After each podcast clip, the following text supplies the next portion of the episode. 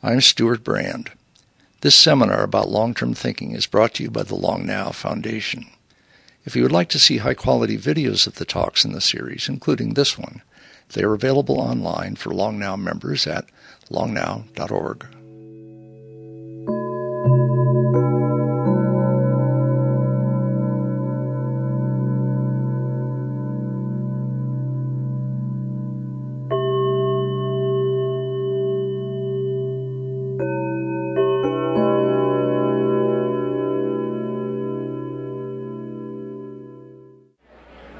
Good evening.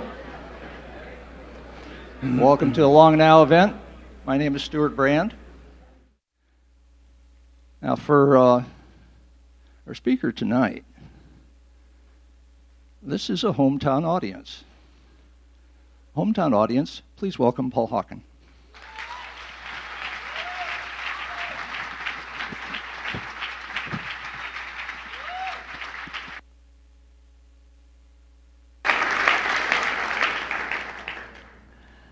I was, can you hear me in the back?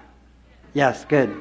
Second, I was telling um, my friend as we were driving here that nobody gives shorter introductions in the world than Stewart Brand. And, and brevity is so much better than the opposite when you're being introduced. So thank you, Stewart. And thank you for this series. I was talking to Paul Saffo, and he was calling this the, his favorite conference, the slow conference. if you come, to it's just a big intermission between every you know speaker, and um, but uh, it could be called the long conference too. I thought that might be a, a good idea for. It. Um, as so often has happened in my life, uh, my work has been affected by Stewart. I'm not saying that because he's here, because it's true. And the talk I gave here previously was called The Long Green, and it was uh, entitled by Stewart Brand. He gave me the title. That is the uh, third chapter in Blessed Unrest. Um, and tonight, when we were talking about a title for the talk, he said The New Great Transformation, um, which I accepted, and at the same time, only really an idiot would call their talk The New Great Transformation because those things are not talked about in real time, much less predicted. Um, but I do think it's a very, very useful um, dialectic, dynamic uh, transformation in this case. The one that is conventionally thought of are, is the, really the beginning of the industrial age, 1700s, and that transformation to so-called self-regulating markets that Karl Polanyi um, outlined so brilliantly in his book published in 1944 called The Great Transformation. And um, you know much of that in the Industrial Revolution. But what he was saying, I think, was especially important. He was one of the few economists who was really um, uh, synthetic. He was integrative. He really looked at all things. He did not stick to his discipline. And what he said is that the nation state had to co evolve with the so called self regulating markets in order for those markets to persevere and survive, but that those markets, those market mechanisms would break away from the state, and that the state then would become uh, secondary and sublimated to corporations, and that in the process uh, we would lose our sustainability, uh, our viability in terms of resources and other things. So, very, very prescient work. Um, the other and more recently titled work called The Great Transformation was by Karen Armstrong, and um, where she described the axial age, the period between 200 and 900 BCE, um, which was a time of great violence, great barbarity, really, um, uh, a lot of cruelty from China down through India, Pakistan, into the Middle East, uh, up through um, Italy, Greece. Uh, that whole area of the world was racked uh, with war. Um, and it was a time when many teachers and sages and philosophers arose, and there was in the populace itself a great revulsion against what was being seen. And I want to revisit that a little bit later. And so the transformation that I'm going to talk about, and I do not use that word transformation to refer to it, though, is very much uh, uh, within the tension or the dynamic of these two previously referred to transformations. Blessed Unrest. Um, first of all, the title. Um, the title comes from Martha Graham talking to Agnes de Mille. Agnes de Mille, both choreographers, had seen a show that she had won awards for in Broadway. She came back six months later. It was terrible. She was bemoaning her fate to Martha Graham. Martha Graham, apparently on her stoop as they uh, went home, turned to Agnes de Mille and said that, like, get over it. We're artists. And as artists, we are never satisfied. We are always dissatisfied. There's this queer dissatisfaction that makes us march and makes us more alive than the other. This, excuse me, I forgot the blessed rest. This queer dissatisfaction, this blessed unrest that makes us march and makes us more alive than the other. And um, when I saw that phrase, it was the first time I felt I had uh, words that titularly held what I was trying to describe. And what I was trying to describe was something that I began to appreciate uh, maybe 14, 15 years ago. And during that time, I was giving a lot of talks around the country in uh, Australia, New Zealand, as well as Europe, and some in Japan. And after those talks, people would exchange their cards with me, and I would bring them home and uh, read them, look at them, and put them in a kitchen drawer in my houseboat.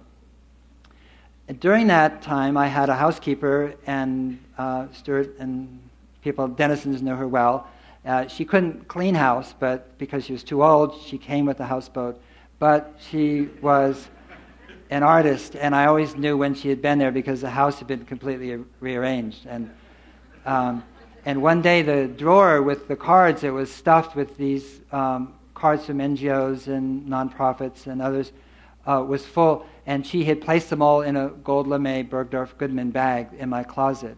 Um, and it was a very small houseboat, so I got dressed there in the closet every morning, and so I saw the cards every day.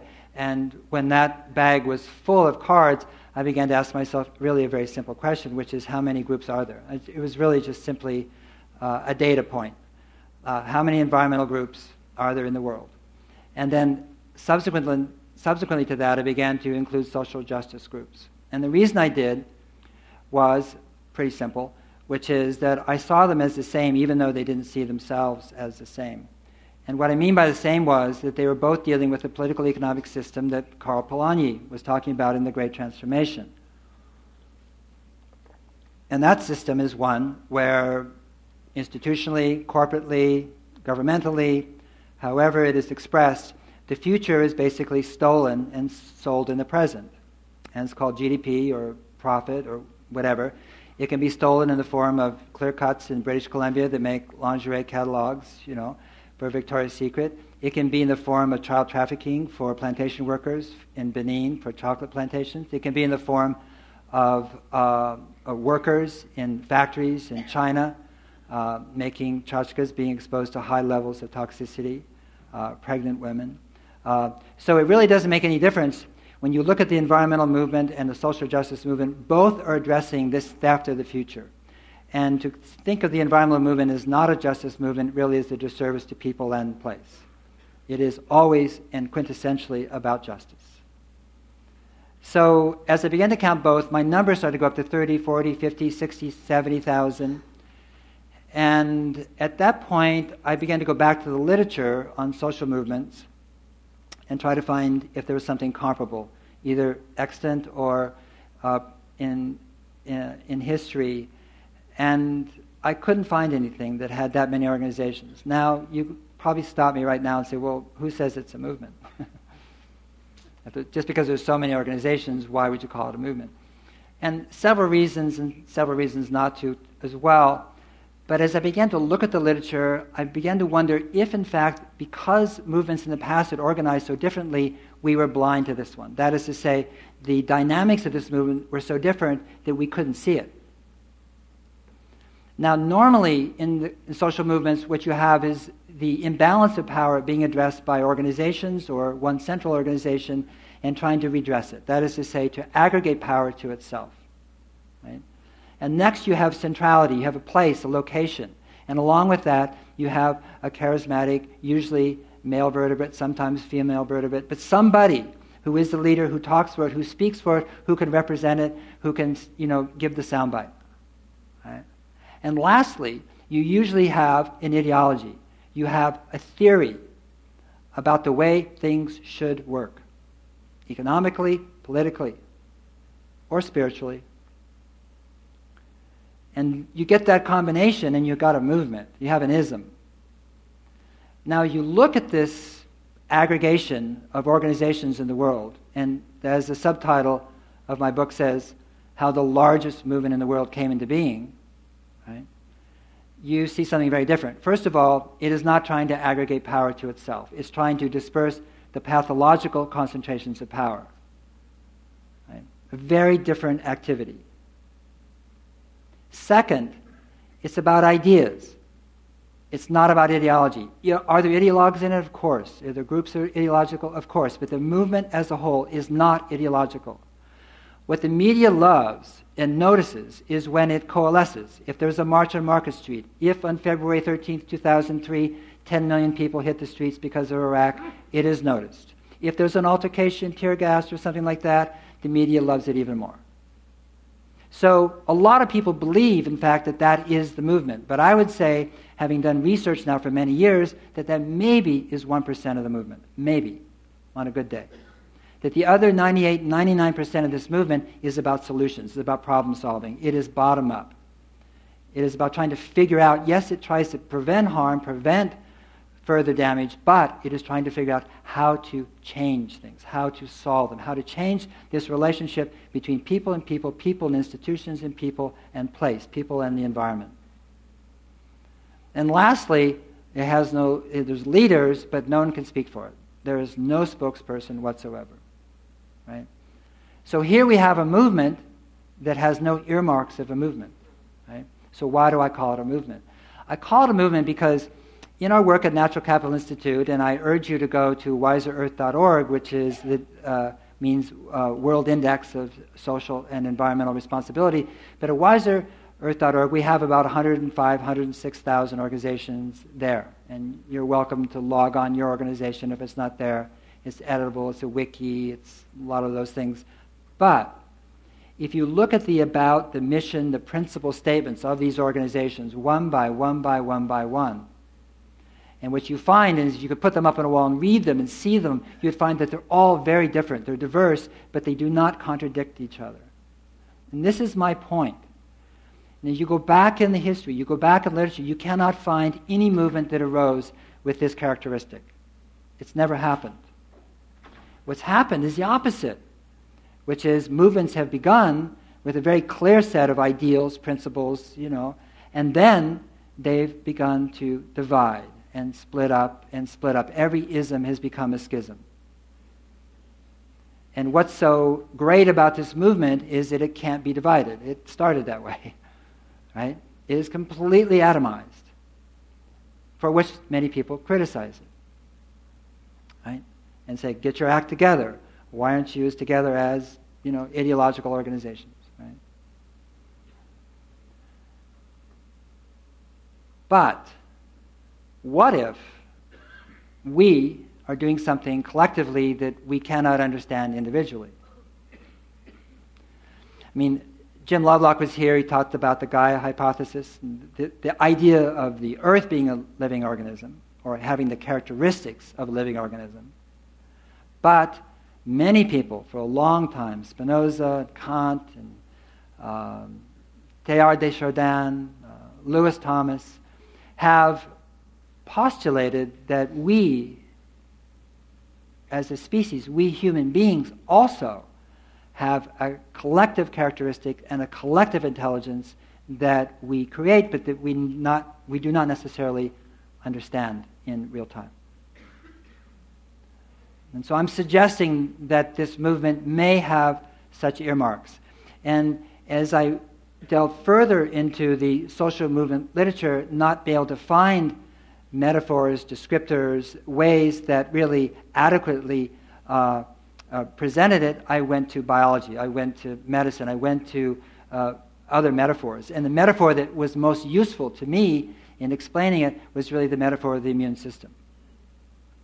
And immunis means ready to serve, which is handy itself, but the immune system is the most complex system in the body.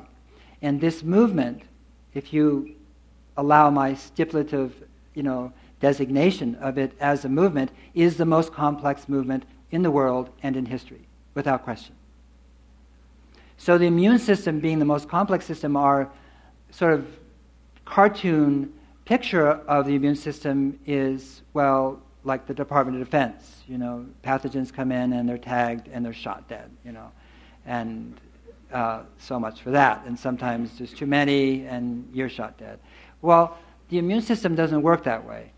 Not only is it complex, it actually is more like a chamber of commerce mixer than it is uh, an army and antibodies go after antibodies, and there's a tremendous amount of networking going on in the immune system at all times.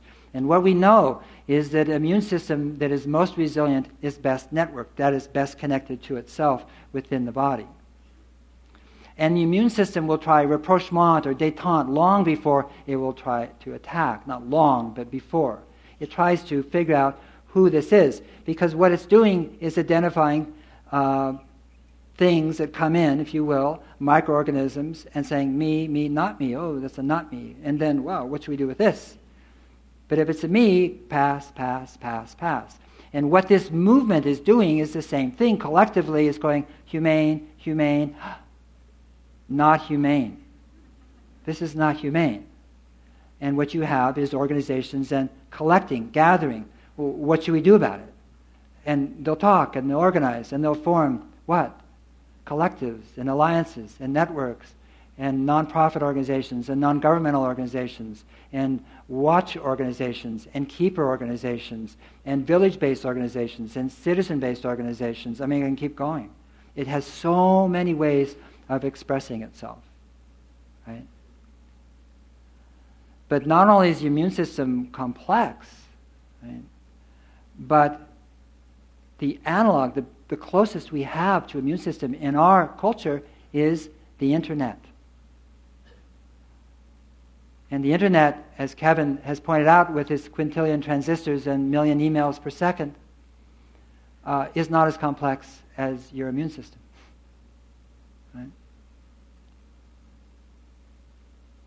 So, are we creating something that is the human equivalent or humanity's equivalent of the immune system? I think we are. And if we look at it from that point of view, then we don't think of it as gaining power so much as something that permeates all existing institutions, whether they be religious, educational, governmental, corporate, right? And permeating it with ideas, with memes, with, with, with solutions, right? That are thrown out if they don't work, which is what you do with ideas. You don't hold on to them. Ideologies, you hold on to. Right? And so if you look at the proposals, the six proposals, for example, they're in Congress right now concerning greenhouse gas and climate change, you trace them back, they all go back to NGOs, right? 10, 20, 30 years ago. Right? So again and again, you see what this movement is, is permeating society as opposed to taking it over, dividing it, etc. Now, the immune system. Let's go further, which is one cell, one human cell, 400 billion molecules. In that one cell, there's 10 million plus activities going on, tens of million really, going on at any given second in your body. And you multiply that times 100 billion human cells, not to mention the 900, excuse me, 100 trillion human cells, not to mention the 900 trillion non human cells which are in you. You have a, quite a community. A lot is going on in those 900 trillion as well. But even putting them aside, in your human cells, you have one set to one octillion activities going on right now in your body, which is 10 to 100 times the number of stars in the known 15 million light year wide universe. Okay? So that's what's going on in your body right this second. And when I present that, I always ask people two questions, which is can, can you feel it? it's a serious question. It's a funny question, but it's a serious question. And, and, and some people say no, it's interesting. But my answer is, of course you can feel it. It's called life. We actually feel life. We're feeling it. We're feeling it right now. If you have any doubt about it, wait till you're dead and you'll compare. Right? and you'll say, oh, yeah, I did feel it, right? right? And the other question is, who's in charge, right? Who's, who's running the show? And can you imagine if somebody did try to run the show? He'd be dead like that, right? So again, going back to this unnamed movement, right? Like no one's running the show. And I would say, thank God for once there's not a male charismatic vertebrate running the show, you know? Because it's dealing with what they have done for the last 2,500 years, right? We don't know who's running the show, right? Now, to give you a sense of scale, I have a, a clip. And the, the idea for the clip, I showed this at the Long Green. I've changed it, but showed it then. Um, and the dimensions have changed. But I saw the movie Winged Migration. I don't know if any of you saw the movie. Beautiful, extraordinary movie. Um, uh, as one does, I watched the credits and sort of then stood up and was walking out. And then the credits came for the thanks, that is, with thanks to the following organizations. And it was just an astonishing list of, of organizations that really are saving habitat all over the world and organizations that I had never heard of. And I had been on the board of National Audubon, so I heard of birding organizations and, you know, the Siberian Crane Association of Kirkutsk, you know, like, oh yeah, one of my grantees, right? I mean, you could tell that these people were in places where there were was no foundations, there's no grantors, there's no proposals. They just got together and are doing it. And I, I, I cried. I started to cry. I felt, who are these people? You know. And and after after seeing this movie, you're just like, oh my God, thank you, thank you. I'll never meet you, see you, know you, right? And this is so important, this what happened, because if you trace this movement back, you go to really to the abolitionists. You gotta you gotta stop there in 1787. Twelve people in a print shop in London, right? Announcing to the world that they were going to stop the trade in slavery. Right? Well, all well and good, and we look at it now saying, well, of course, but at the time, three out of four people in the world were indentured or enslaved. And everybody's going, well, this is what humans do. They enslave people.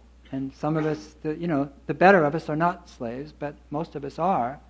And who are you? And you're meddling, and you're do gooders, and you're liberals, and you're going to ruin the British economy. And they were denounced and derided from Parliament again and again and again, right? But what's so important about it was it was the first time a secular group got together, organized themselves to work on behalf of the suffering of other people whom they did not know, would not know, and from whom they would never receive indirect or direct benefit. It was the first time. And now look at it. now look at us, right? We do it all the time. And so the way to get a sense of scale about this movement, instead of just numbers, which I could rattle out to you, look at it this way, which is if I start this now, which I am, but if I was to continue to roll it so that you saw the name of every group in the world that's working specifically on human rights and poverty, environment, ecological restoration, you know, the oceans, the forests, I can go on and on. Uh, you would have to stay here all night tonight and be here all day tomorrow. In fact, you'd have to be here all night Saturday night. There goes the party. All day Sunday. All night Sunday night. And you'd continue to be here 24 hours a day from Monday, Tuesday, Wednesday, and Thursday. And on Friday, you would have been here a week And what I would say to you is you have to stay here another week, and then another week after that, and then another week after that. In other words, you'd have to stay here for a month, 24 hours a day, before you would have read the names of all the organizations in the world who are essentially working on these issues. Now, luckily, the person who did this for me um, loves Star Wars.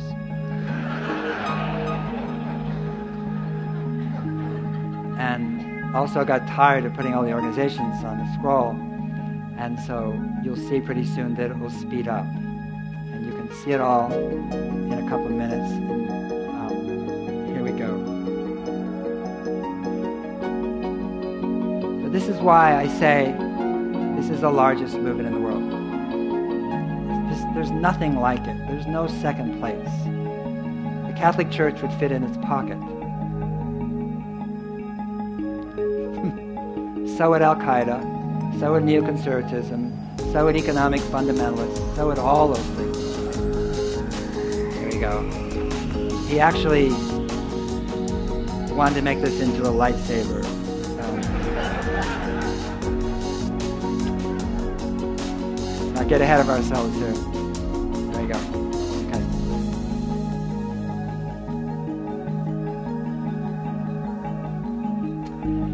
So that's scale. And I want to go back a little bit to history, just revisit for a minute. Because in doing this, I got to go back to the Transcendentalists, which was such a blessing for me because I grew up in Berkeley, and the person who taught Transcendentalism in Berkeley, the person through whom you had to go in order to get out of there, uh, was Mrs. Smith and she was an undercover Berkeley policewoman, and I was practicing to be an asshole, and I decided that this was a good time to learn, and so I made it known that she had no right uh, to teach the Emerson, Thoreau, and everything, and she made it known to me that uh, she was in charge. And uh, so I was repeatedly suspended, and finally one day the dean came in, and she had died, and he came in and said, you know, she is dead. And I raised my hand in my best Oscar Wilde imitation, said, How could you tell? And um, I know. He didn't like it either. And um, yeah, oh yeah, better than that. Anyway, I was taken physically out of the room, and I was told to write an essay on rebellious youth to get back into school. And um, yeah, I didn't. And. Uh, so I was expelled, of course. I wasn't suspended. I was suspended then, but I was expelled, and I never got my high school degree.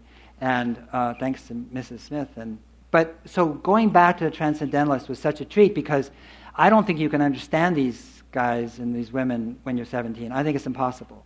I don't know what Emerson was smoking or what, but I mean, the fact is, when you read him now, it is a completely different experience. And really, Emerson was packaged by a Calvinist America into these little essays like Prudence, and you think he was like a penny pinching frugal Yankee. And in fact, he was someplace else. And the, the story, though, that caught my attention, and it's a brilliant, brilliant biography, Mind on Fire by Richardson, who's here at Berkeley. Just brilliant. And he also did a brilliant one of Thoreau as well. But in that biography, he, he talks about a, a little known event, but a really critical event I think, in, in the environmental movement and also in, in, in the end, of the social justice movement. And, and, and bear with me here. So Emerson's wife has died. He's long faced, he's sad, he's gloomy. He leaves on the 25th of December, 1832, and he goes to Europe to see Coleridge and Wordsworth and his friends there. And he goes to Malta, he goes up the boot of Italy, and he ends up in uh, Paris. And there, Bernard Jussieu and Antoine Laurent de Jussieu have created this extraordinary uh, uh, exposition and botanical garden, the Jardin des Plantes and the Cabinet of Natural History, and these are taxonomists. They're, they're into systematics. I mean, they're brilliant. Wallace and Darwin borrowed from them wholesale. and it's 1833. He goes there. What the Jussieus have done has taken plants and shells and bones and skeletons and, uh, you know, uh, preserved specimens, and they have arranged them in these arrays of color and palette and form. And you can see evolution. You can see it. It's right there. No one had a word for it. There was no word for the web of life. And Emerson, for the first time, is elated. He's rhapsodic. And he goes in that night and he writes in his journal that everything is nature, which he's been sort of thinking about and postulating, but now he knows it. That everything is nature. Everything is connected. And he starts, what is the nature of the mind? What is the nature of governance? What is the nature of religion? What is the nature of law? And he goes back and he writes Nature. That's his first book. And really, the first, very first person to read it, one of the very first persons, is Harvard's first hippie, Henry David Thoreau. He buys it. And he's so taken by it. And he reads it again. And he invites Emerson to give the senior class talk, or he and the seniors do. Then he invites himself over to Emerson's house because he's graduated and he said, What can I do? You know, I went to Harvard, I'm unemployable, and, you know, I know how to make pencils. Right? And, and Emerson says, Keep a journal, which he does for 7,000 pages from that point on. Amazing piece of advice. And what's so critical about that is that he, he, and 12 years later, he's arrested for not paying his poll tax. Famous story. But what isn't often understood is he didn't pay the poll tax that year because we had elected a president who knew he was going to war before he was elected. Polk, the Mexican War. And he was outraged by the war, by the conduct of the war, the injustice of the war, the illegality of the war. Um, a distant relative of mine, Ethan uh, Allen uh, Hamilton, wrote a 500 page journal. He was seconded to Zachary Taylor. And he says, This is nuts. This is crazy. We will pay for this for decades to come in loss of character and integrity. This country. And what Emma, you know, what Thoreau is saying basically is that if I am paying taxes for Texas Rangers raping Mexican women, know, I'm a rapist. Right? What he said, basically, was if the government is unjust, the just man is in jail. And that's what he wrote, right? After he got out of jail, he gave a talk at the Concord Lyceum. He wrote an essay, Resistance to Civil Government. And the story of Emerson coming to him and saying, Henry, what are you doing in there? And him saying, Waldo, what are you doing out there? is so cute, but so not true. But it is so important as a story because it really, really was a split and the t- teacher and the student. The student had taken the teacher at his word. Everything is connected. And Thoreau saw that in a social justice context. Everything is connected. And he acted on it. And it made, it made Emerson so uncomfortable because there was a stigma about going to jail. And 1862, Thoreau dies. 1866, this essay is renamed Civil Disobedience. And nobody knows to this day who named it. No one knows where the word came from. It's not in the essay. But what we do know is that 40 years later, after Gandhi had led a meeting in Johannesburg with Hindus and Muslims voting to get arrested instead of register under the Black Act. And Gandhi writing in his journal that night, I'm not sure what we have done. I'm not sure this is good. This is not good for my career, right? Somebody from the Indian Times gives him civil disobedience, and he reads it. And he gets arrested, and he carries it into jail. He shows it to the press as he goes into jail. In other words, what Thoreau did was making going to jail cool. Right? How many of you been in jail? I see some. Yeah, right. We thought it was pretty, pretty hot when we went out.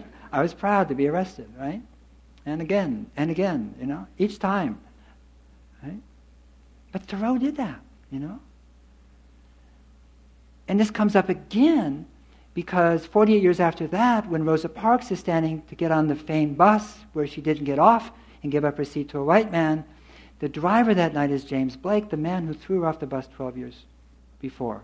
The most amazing thing she did that night was actually get on the bus instead of go to fight or flight. Her adrenals were all lit up.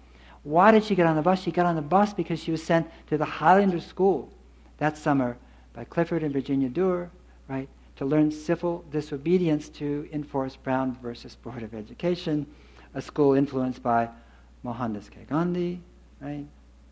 And so we see the split that happened with the sort of Emersonian and school, if you will, the environment, and this social justice movement, if you will, that not the only one in the world, please, but a very important one, right, that came off, off of that, you know. And to me, what we're seeing now is these are starting to come back together again. And I think you cannot, in, uh, especially now, funders, I mean, if an environmental organization does not take into consideration social equity issues, it's not really a very good proposal. And more and more, like you see Van Jones and so forth in Oakland, you're seeing this really coming together of green jobs, of social equity, of really combining, if you will, bringing back together the social justice and the environmental movement. Now, there is here somewhere um, one more thing I want to show you. I think if I have it right. If I don't, I'll fix it for you. Um, I might have. Um, I think I got it wrong. No, I don't. But what I want to show you here is simply categories. And um, these are just what we call areas of focus. And um, when we started to catalog the organizations in this movement at wiserearth.org, we sort of iteratively looked at what they do. That is, you tell us. And being inspired by the Jussieu family in Paris, we decided to create a taxonomy of this movement. Danny Hillis is here tonight, has seen it, and um, it will go to Freebase. But it's 414 categories and then 20,000 different uh, tags and keywords and sub sub sub categories. And when you see this, and I urge you to go to wiserearth.org, if only just to look at this, to see the immensity, the complexity, the diversity of this movement. But the thing is, when you look at it, you will see, yes, connected, connected, connected, connected. The biggest contributor to poverty is corruption, right? One of the greatest contributors to resource depletion is poverty. And resource depletion drives poverty again. It drives deracination. It drives migration to cities, 1.4 million people per week. It creates big pools of exploitable and very, very inexpensive labor, which drives globalization, which drives lower prices, which drives consumerism, which drives the use of fossil fuels, which drives climate change, which drives the heating of the ocean, which drives the death of coral reefs, which causes the loss of fisheries for the poor. It goes on and on and on, right? Anywhere you start, you can make the connection. It all is connected together, right? And one of the things I think that's notable, what we did here, by the way, is speed it up the same way. So you didn't want to watch all 414. Um, and there's our URL, which I'm sure you can memorize. Okay. Um, but when, how can I say this? When, when you look at this ensemble, and that's why I urge you to go to this, what you're seeing is a curriculum of the 21st century. What you're seeing is humanity in 243 different countries, islands, or sovereignties, which is what the database consists of. Basically, rising up a bottom up movement trying to address the problems. Why do we call them non governmental organizations? Right? Think about it. And the reason we do is because there's a big, really big NGO, and it's called Washington, D.C. Right? That's the non governing organization. And there's one in Tokyo, and there's one in Paris, there's one in London, there's one in Bonn, there's one in. They're all over the world. They're called governments. And a long time ago, they stopped governing and they, and they started serving. This movement is arising from the bottom up because it's corrupt from the top down, because that's who governments are mostly serving, right? And so this is a surrogacy, right, for a tremendous vacuum of leadership that exists in the world. Now go back to the Great Transformation, the axial age, which is again, if you look at these organizations and you look at their value statements, their principles, their abouts, there's something deeper there, which is common to all of them. And what was so extraordinary about the axial age, right? Socrates, Isaiah, Jeremiah, Buddha, Mencius, Lao Tzu, is it when you read Karen Armstrong's book, when you read the literature of that time, these people were starting social movements. These were not religions. Yes, the age of religiosity, for sure. Of reverence, yes. all of these people and more were starting movements to address the suffering of other people. And they were talking about, about how to lead. They're talking about reimagining what it means to be a human being in an age of violence and barbarity. And independently, if you look again at the readings, all of them came up with what Rabbi Hillel did, which is really this basic maxim never, ever do anything to anyone you would not have done to yourself, right? The golden rule. They all uttered it, they all enunciated it, they all published it, right? Or somebody wrote it down, right? And along with that, they also said one other thing, which is all life is sacred. Child, creature, culture, life is sacred, right? And if you take those two and you overlay it across this movement and you look at the underlying values and principles, you will find that that's common to all of them. Just non humane, don't do it. What can I do to help? What can I do to prevent it? What can I do to resist it? Right? And that's what this movement is about. I'm not going to get woo woo about it. It can fail. It's got sharp elbows. Immune systems fail. You know, it's not better than anybody else. They're not nicer people. They're nice people. There's nice people everywhere. You know, but something's going on. it's the fastest growing movement in the world. And going back to the idea of networking, what I think we're seeing now is because of cell phones and texting and the internet, it is starting to hook up in ways which were unimaginable even 10 years ago, five years ago. Stewart sent me a piece, many of you saw it, about a million Chinese getting together and texting on their cell phones to stop the construction of a very toxic uh, chemical plant that would be near their home. Right? They rose up. Right? So what we're seeing now is an atomized movement that has too much duplication, for sure, now starting to change its sense of self, how it sees itself, and then how it acts in the world. Right? And um, this, as I said, is something that has never happened before. People say, Is it too late? Are you optimistic? Do you sound optimistic? If you look at the data and you're optimistic, I don't think you're looking at the data. The data is terrible. You know it. I feel like if you look at these people, if you meet them, if you go to Wiser Earth, you look at these organizations one by one by one, as my staff has done, and you're not optimistic about who we are, then you don't have a pulse. So it's both are true, right? And and I feel like the things that that separate us, you know, are going to become less and less important in the decades to come. Um, do I have two more minutes, or should I? Two more? Okay, two more minutes. But recently, many of you know Kenny Ausubel. He founded the Bioneers.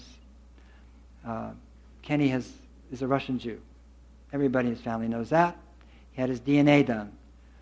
And it turns out he was 40% Italian. You know. So he went to his mom and said, Hey, what's going on? She said, Whoa, we don't talk about that.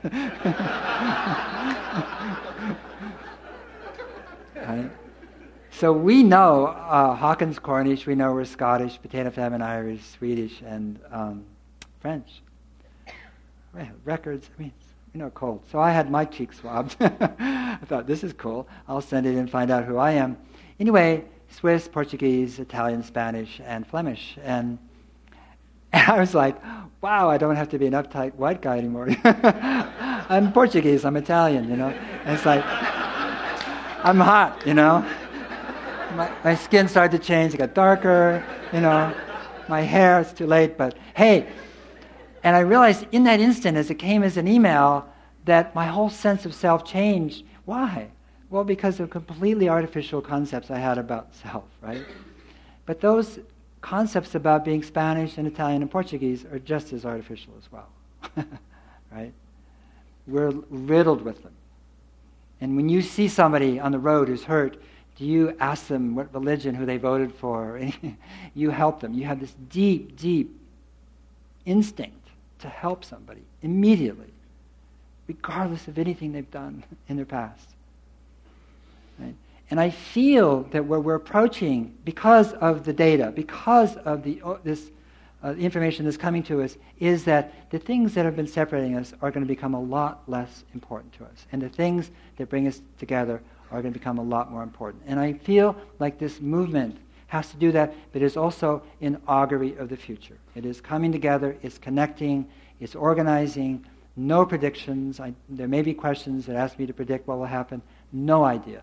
My job was to describe it as best I could. And I hope that if you go to Wiser, or I think that there's many more interpretations and descriptions that arise of it. Anyway, thank you very much. And I think we're going to do Q&A. Thank you.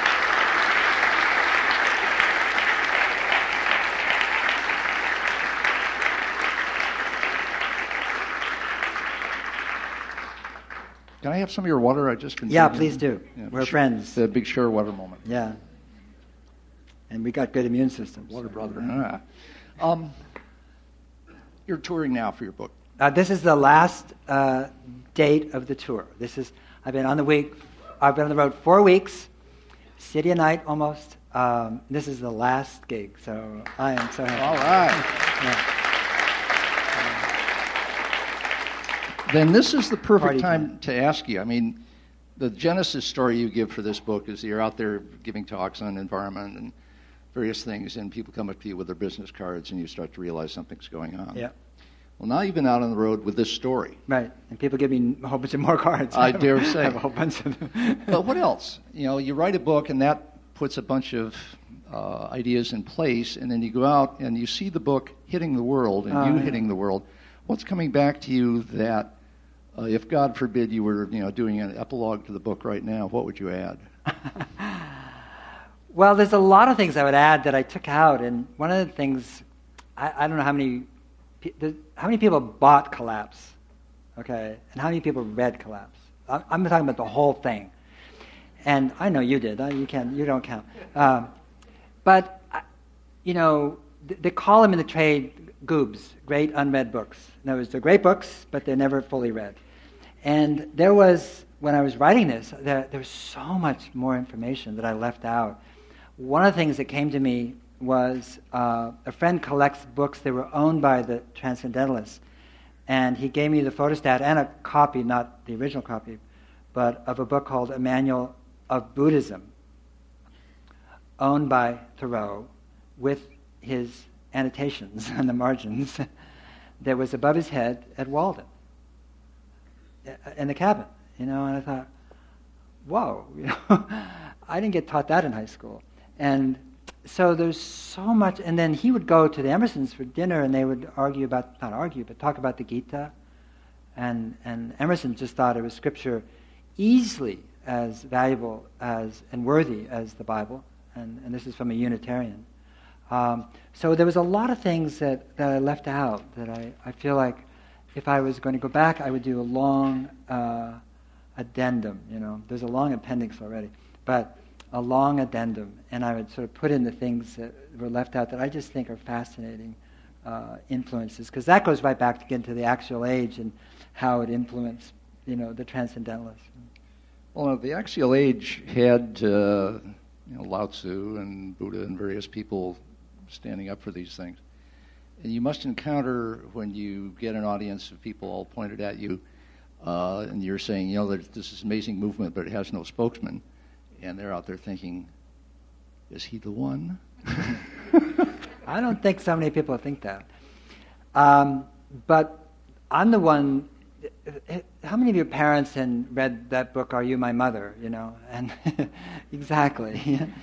and if you haven't read it, and if you're a parent, you probably will read it. And it's just about a bird who falls out of the nest and then goes walking around and mistakes steam shovels and automobile ornaments and I don't know what else tra- track, tractor or you know whatever. But for are you my mother? And goes around asking, are you my mother? And of course, finally, it's united with its mother. And you know, you want to read it once, but your kids will ask for it every night for. read you are my mother. And it's like. But I think everything has a mother, and I think this movement does. And so my role with the book with the, the documentary that's coming and wiserearth.org, our role in terms of Wiser Earth, because I have a lot of staff here, uh, is actually to hold up a mirror and say, "Hey, you're beautiful. Take a look." You know, I mean, that's what that scroll was, which is because I know people, many people, uh, I, and uh, when I've traveled, have started to cry when they've seen that, and I thought, well, it is moving, and I think, well, why do they cry? I think they cry because for two reasons. One is because they've taken on so much of this burden. You know, they feel like they have to save the world, and it's getting really bad fast, and they're not doing enough, and there's this constant, you know, undermining of self and burning out, which is the worst thing. And I think when they see this, there's a sense of relief, like, wow, you know, I mean, I can only, I can, what, what I'm doing is adequate. Yes, it's adequate. I mean, it's good enough because you have a lot of, you know, kin and kith out there that are working together that you never knew about, you know. And so it's like, are you my mother? It's like being an orphan and finding you have this huge extended family, you know, and that you didn't know about. Yeah. Since you mentioned it, say a little bit about the documentary in progress. Well, it the I think we learn in different ways. I mean, so when when we the internet is one way of taking information, but it's very different than reading a, a, page of a book. Very different, and, and yet the words. And why reading off a digital, you know, a, a screen? Why reading off a book? I don't know, but they're different. And but so is sound and light, and that's what movie is. And uh, uh, I was talking to somebody when I was writing the book, and I said, "What makes a, I was saying, what makes a great book?" And to me, a great book is you want to turn the page. I mean, you don't turn the page; it's not so great. And and what makes a great movie is when you're sitting in that place in, in your chair and you've forgotten your butt the whole you know two hours. You know, I mean, you don't you don't really feel you're you're someplace else. You, you've been transported, and so the movie really uh, is attempt to go there rather than being just a recantation, you know, of the book or something like that. And um, it goes into history, but um, but you'll well, I'll be happy to screen it here. That would be fun. Yes, that'd be fun. So, but anyway, cameras, and you are going out to many no, organizations? No, not what? me. No, mm-hmm. I, am going to do the narrative. Okay. Know. The the model. It, it, people see the Power of Nightmares by Adam Curtis. Anybody see that movie? Brilliant, brilliant BBC documentary. Just exquisite if you can get it. He didn't get permission, so it, it's not shown here. But it really shows how the U.S. literally created Al Qaeda. But and, and the, the, use of fear to control us. But it was what's so beautiful about the movie is that he just launched. and when the movie starts, he just launches as a narrative, and there's no pussyfooting around, and you just oh, there you go, and you're off and running, and that's sort of like the model of, of blessed unrest, which is just ready, go. Uh, question from Billy Matheson, out here somewhere. Um, your previous book was uh, The New Capitalism. Natural Capitalism. Natural Creating Capitalism. the Next Sorry, Industrial Revolution, yes. This question is Is this new book uh, Natural Socialism? well, natural capitalism, you know, uh, the modifier was natural capital. It wasn't capitalism.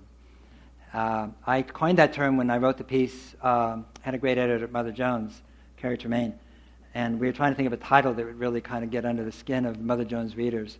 And so it was natural capitalism. And, um, but actually, the ism was a modifier, and it was really about what happens with natural capital, which is a term E.F. Schumacher coined, uh, when it becomes a limiting factor to human well being. And there was this speculation of what would happen, what you could do about it. So um, this is not about natural socialism, but, it, um, but I don't think socialism really worked, actually. I, I, think the 19th century, the isms were created, the 20th century, they, they duked it out and 120 million people died. And now I think we're seeing the end of isms, and they're taking these strange, distorted forms, like neoconservatism and radical religious uh, uh, organizations and economic fundamentalism. But I actually think we're seeing the end, and I think we're moving from uh, a world created by uh, power, a world created by privilege, to a world created by community. And this is a very major transition we're in that I don't think is really totally uh, identified and understood. Uh, but it's very, very, it's happening. We, you know, Jimmy Wales was here. Wikipedia, it's a world created by community, right? And uh, not by privilege. And privilege doesn't like it. Yeah. privilege is having to put up with it. It's interesting. Uh, here's a pair of related questions. One from Seth Fury, who's here. Thank you. And Kevin Kelly, who's right here. Um, basically, these are two questions about here's this great, uh, healthy, health conserving system. Mm. And Seth Peary asks, uh, I'll put both questions to you. What are the limits to growth for this movement? NGOs compete for funding. Is that a limit? Are there other limits? How big can it get before imploding? One question. Mm. Kevin naturally comes at it from bioscience. Um, if this movement is parallel to the immune system, is there equivalent of an autoimmune disease in this transformation? Yeah, I, I love that. The, I love both questions. The first one I can't answer though because it's predictive. I have no idea, uh, and as I said, I won't predict. Uh, have there been scale issues so far? Would be one way to think about that. The scale issues, I think, come in. Somebody raised the issue of like transaction costs. It has high transaction costs because there's so much duplication and replication.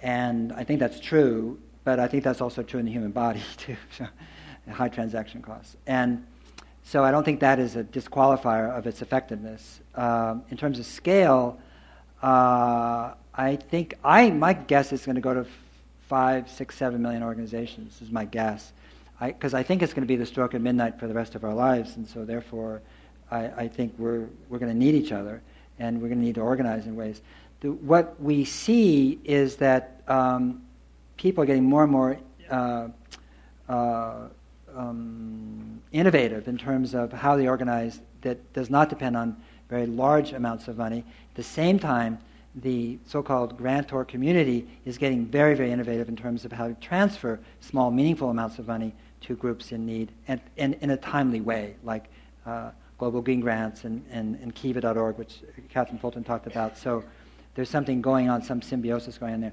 In terms of autoimmune, autoimmune is really when, and see, it's interesting because the way I look at it is people look at this and say, well, if it's such an effective movement, how come we're tanking? And a valid question, but the immune system, when it, when it is uh, healthy, lags. It's, there's a real lag to, to pathogen, pathogenic uh, invasion, and that lag is called sickness and illness and disease. Um, when there isn't that lag, it's autoimmune. In other words, when the immune system starts, you know, autoimmune, of course, identifies itself as me and uh, or not me, and then it attacks itself.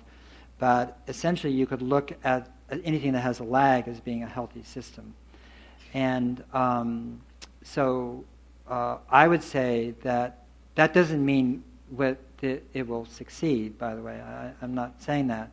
But I, I, when I was writing the book, I did talk to immunologists, and, and, um, and I, am sure there's many scientists here and doctors, maybe. And, but it, as we know, particularly in climate, there's things that scientists will say in private that they will not say in public for obvious reasons.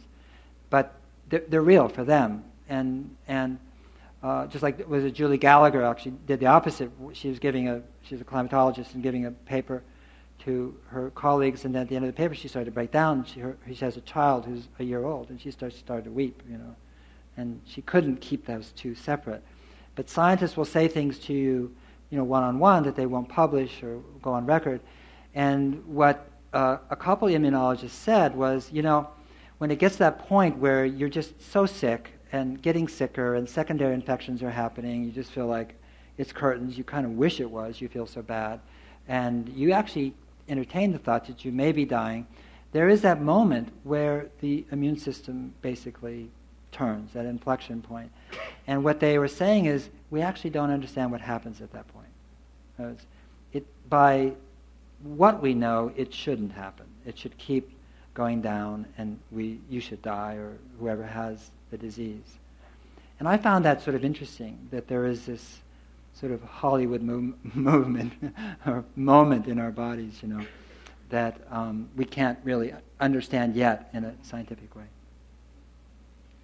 Um, this is going to be a question about the singularity and uh-huh. how it relates to this. And yeah. uh, we had Ray Kurzweil here a couple of years ago talking about the singularity. We had Vernor Vinge here saying, "What if the singularity didn't happen?" Right. Not likely, but uh, how would that work out? And so the way this question is, is phrased is the topic of the singularity comes up frequently at Long Now seminars. Right. Do you see the rise of the social, social immune system as an emergent phenomenon that is responding even now to the incredibly complex social and moral issues that are forming as greatly more intelligent forms of life on Earth arise in this century? Um,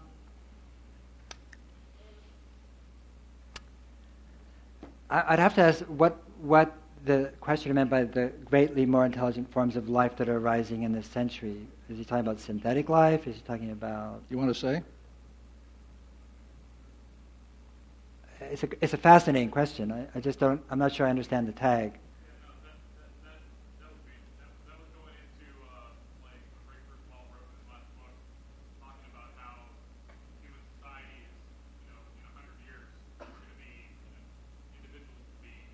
Oh. Yeah. Right, got it. Thank you. Yeah. Um, you know, I, I read I read Chris Kurzweil's book. I I fascinated I fascinated by the fact that he takes 200 different pills every day to keep himself.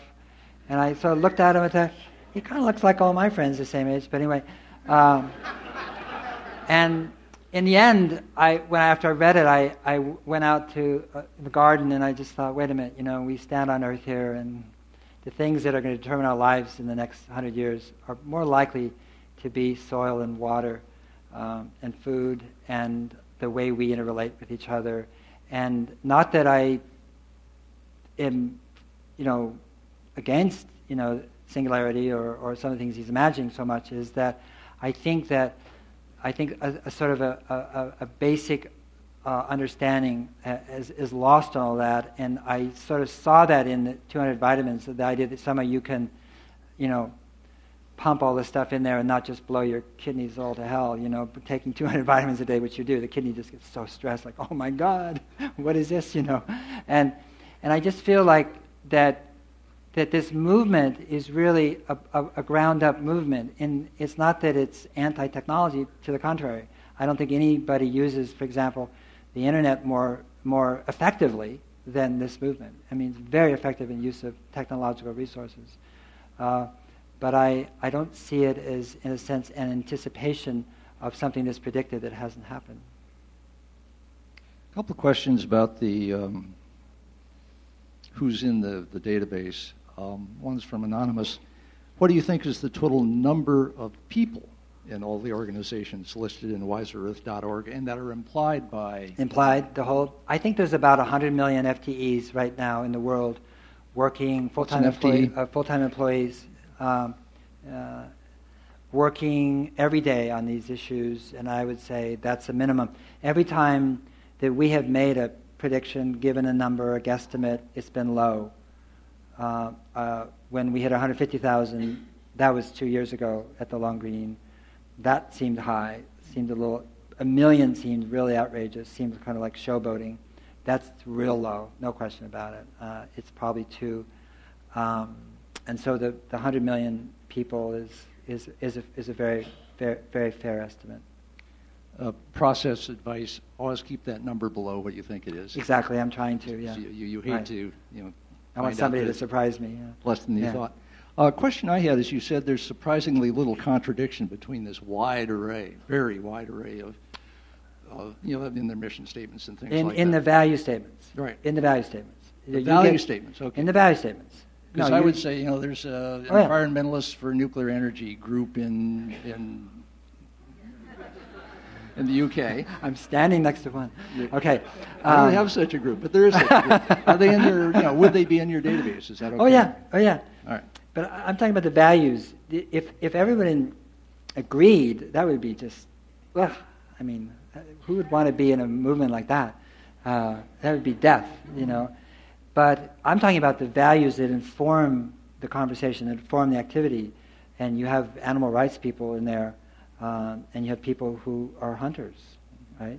And they both care deeply about habitat and about species uh, conservation and diversity.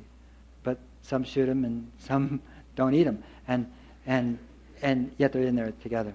So there's, there, there's a quote in the book by Barry Lopez, beautiful quote about we live in, in a world of contradiction, and without which we would basically, our life would become meaningless without these contradictions. A final question. Uh, building on uh, something that Taryn Norris asked, which is you describe this movement as coming together, but do you think certain parts of the movement, like some of the fatalism of environmentalism up till now, must first die so that something greater can live? In other words, right. the, there's agreement on values, but there's a state change going on. Right. There is a transformation. Yes. In what ways does the value system itself possibly transform? What needs to get lost for uh, these new things to have the power that they in fact want to have? Yeah, well, I mean, the, the, implication is that there is a value system. And I, I, don't think there is. I think what I'm saying is that the values are arising in every city, country, culture, every indigenous tribe. Um, and um, and when you look at them, what you find is that they don't contradict, but I'm not saying that it's the opposite of it's like, okay, this is the value system. I mean, when you, there's got to be people here have started NGOs. When you started it, did you check with anybody to see if you got your mission statement right? You know, just, that's so preposterous, right? You know you got it right because you worked with people to get it right, and you maybe keep adjusting it. And so um, there just isn't that kind of um, uh, uniformity, if you will. Its strength is in its diversity. The fatalism, I think that was in the question about the environmental movement, um, uh, is understandable in its origins because um, when you go back 20, 30 years, nobody was listening, and so there was a tendency to keep amping up the story, the narrative, and now the narrative, actually, the reality is caught up with the narrative, and, and so it's not hype anymore and um, and now they don't know what to say because actually now what you find is them actually tamping down the story because if you tell really what the true science, not true, but the cutting edge science on climate change is, now it's so depressing that you kind of lose your audience, so you tend to now do the opposite. Um, so I see that happening, but I also see um, really because, and, and this is limited to, to nonprofits, but you see on, in here in California, you see this just explosion of, of, of businesses and technology and, and sort of uh, hybrid organizations, you know, venture organizations, venture philanthropy. Uh, the, the, you know, the, the, the line between for and nonprofit is getting blurry. And the, uh, the ideation and the innovation, the creativity is just exploding right now. Um, and so uh, I don't see, again, I don't see it as a monolith. Well, I think th- there's another change uh, suggestion by another question, which I think will be the last. Kevin Braithwaite asks, how do you see this movement changing the role of corporations? What role will they play in this growing, growing community? And I would broaden that and say, what you've talked about is what's going on, what's called the social sector. Right, social, civil society. There is still a whole lot of private sector and still right. a whole lot of public sector. So private sector is corporations, businesses, large and small, right. global and local. Right. There are governments uh, that haven't gone away and show right. signs of not going away for uh, some bad reasons, which no, we implied, but also no. some good reasons. No, we need government. Yeah. And so, in light of this change in their environment, their corporate environment and their governmental environment, what changes are they likely to be uh, having to think about? Well, it's kind of what I was saying earlier about the things that separated us are becoming really unimportant. Let me give you two, just a couple quick examples. One is um, the, the company everyone loves to hate the most, Walmart when they made their commitment to the environment, which is the real deal, the commitment, and I mean, they're not faking that. Um, uh, they turned to the NGO community, and and there's they didn't let me list them all in the book, but I mean, it's great NGOs. I mean, whether it's diamonds or water or waterless urinals or you know, I mean, products or cotton or this. I mean, they turned to the best NGOs and brought them in, and some wanted to be known, some didn't, but that's who they turn to to educate themselves, and they still are. You know. Second, a friend of mine who started um, in NGO, then she worked for Turner um, Construction uh, to get them to basically change their practices, construction practices, so that there's very little waste. Then she went to work for the city of Seattle uh, on sustainability issues. Now, the U.S. Green Building Council, which is an NGO, consisting of architects, interior designers, manufacturers, government officials, NGOs, who have been dialoguing for years now to create building standards, the LEED standards, you know, silver, gold, platinum, and now creating uh, neighborhood standards for cities is now paying half of her salary, and she's working with other governments and other people in other cities who the USGBC is also paying half of their salary. So what you're seeing now is a, re- is a real breaking out of, of the, uh, even this movement, as large as, as, as it is, it is no longer siloed.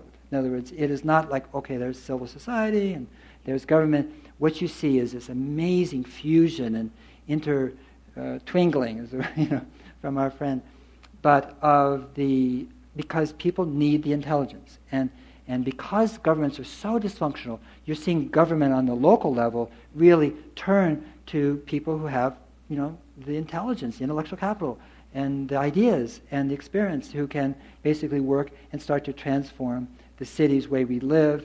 And going back to the talk you gave, you know, really about the importance of cities and and, and I, I, agree with you that cities are the ecological arks of the 21st century. It's where humanity, again, in some collective, intuitive way knows to move to the city to wait it out because where we have the lowest impact on earth is in the city.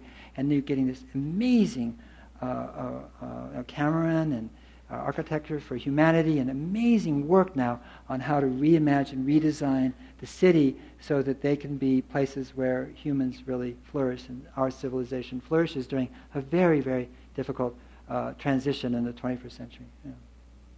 Thank you very much. Okay, thank you.